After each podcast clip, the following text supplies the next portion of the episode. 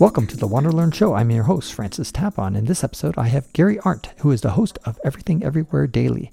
Now, if you listen to his fantastic podcast, and by the way, I highly recommend it, I listen to it every day, you'll discover that he never talks about current events. He doesn't talk about the U.S. election, he doesn't talk about the war in Israel and Gaza, he doesn't talk about the Ukraine war, he doesn't talk about anything that's going on currently in any kind of way. War in China, Taiwan, whatever, that kind of stuff geopolitics, none of that.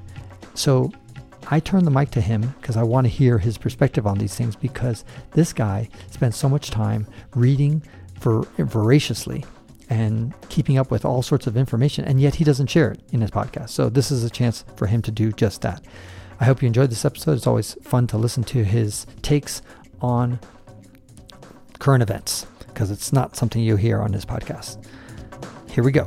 Here's Gary Arndt.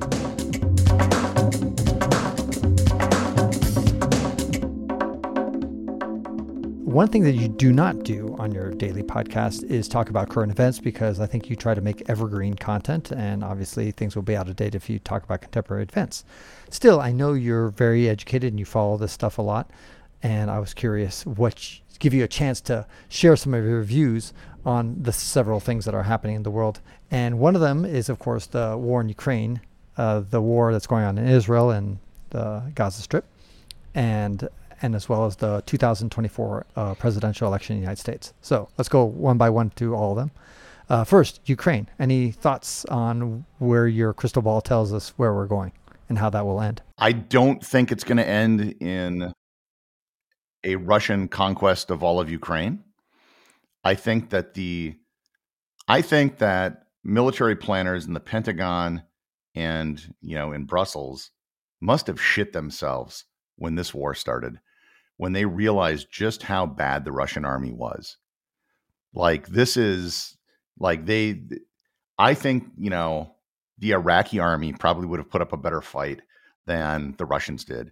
That they have been so uh, addled by corruption over decades that they they weren't able to do basic things like provide food and ammunition and you're constantly seeing these uh, videos created frontline soldiers in Russia uh, directed towards Putin, asking them for supplies, and and they don't seem to care. And so, however this ends, Russia is going to have a problem when all of these frontline soldiers who have been treated like shit, um, they were abused, they were you know not adequately uh, provided what they needed to do their job. They go back home. I think it's going to cause a lot of resentment uh, it may start to cause problems. Uh, one of the things I've heard that's starting to happen, I don't know if it's a huge problem, but Russia never really had guns in the civilian population. And now soldiers are coming back with guns. Uh, so this could go a whole lot of different ways.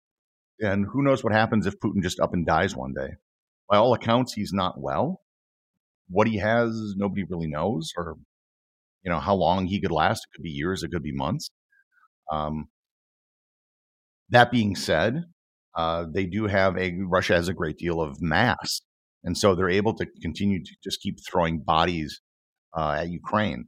I've often wondered why Ukraine has taken the strategy of fighting Russia's war.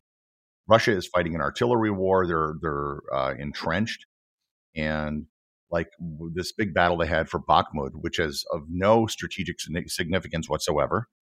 They fought tooth and nail for this which I thought was a dumb strategy. Where they saw success in the very early days of the war of the war was when uh, Russia was trying to make ground in the in, in you know an open area. I would have like let the Russians come through and then just ambush them when they have no defensive uh, positions, and then just continually do that because that's where you have the lopsided uh, battles that you saw very early in the war, where they can use javelins and stuff like that, and just take out a lot of their armor. Um, I think it's very interesting what's happening with drones. This has been, I think that's the one thing coming out of this war that everyone is looking at that the ability to make cheap drones. Uh, there are drone assembly plants in Ukraine right now where they're basically making drones for under $10,000 that have explosives and can go take out a tank that costs, you know, a couple million dollars. So, throughout the history of warfare, there's been this issue of asymmetry you know, uh, there's, uh, you know, whether defense or offense becomes uh, predominant. And right now, I think you're seeing this trend where low cost drones have a potential to really change a lot of things. I think this is going to spread outside of Ukraine to other places. This may end up spreading. You know, I could see this being used in wars in Africa. Um, I don't think heavy armor and aircraft isn't as important in a lot of parts of the world where it's still just guys riding around in pickup trucks with AK 47s. Um, but it, it has huge potential, uh, both for the U.S. military and others as well. As what's going on in the Gaza Strip, um,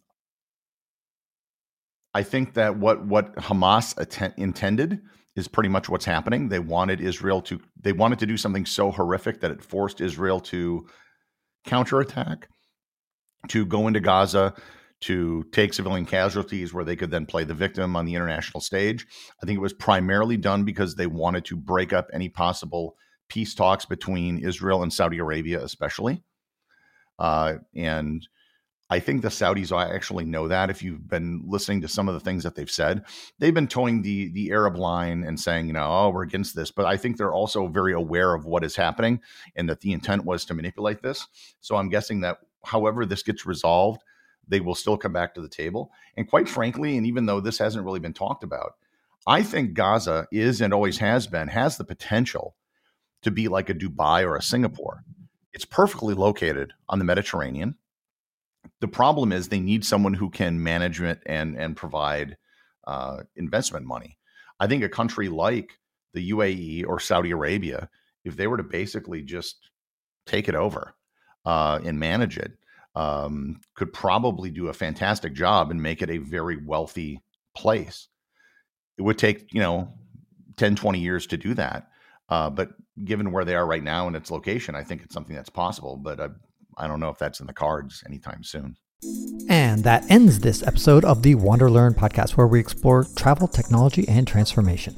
If you'd like to see the show notes with links to what we've talked about, go to wanderlearn.com and click on this episode. If you'd like to connect with me, just remember F Tapon. That's my first initial and my last name. F Tapon is always my social media username. My website is ftapon.com. Do you want to leave me an anonymous voicemail where you can make a comment or ask a question? Then go to speakpipe.com slash ftapon. Furthermore, if you'd like to get rewarded for supporting my projects, then go to patreon.com slash ftapon. That's where you can pick up some remarkable rewards for as little as $2 a month. Now, five quick favors. Number one, subscribe to the Wander Learn podcast. Two, download it. Three, share it. Four, review it. And five, sign up for my newsletter at wanderlearn.com. Our theme music was composed by Eric Stratman. This is Francis Tapon, encouraging you to wander and learn.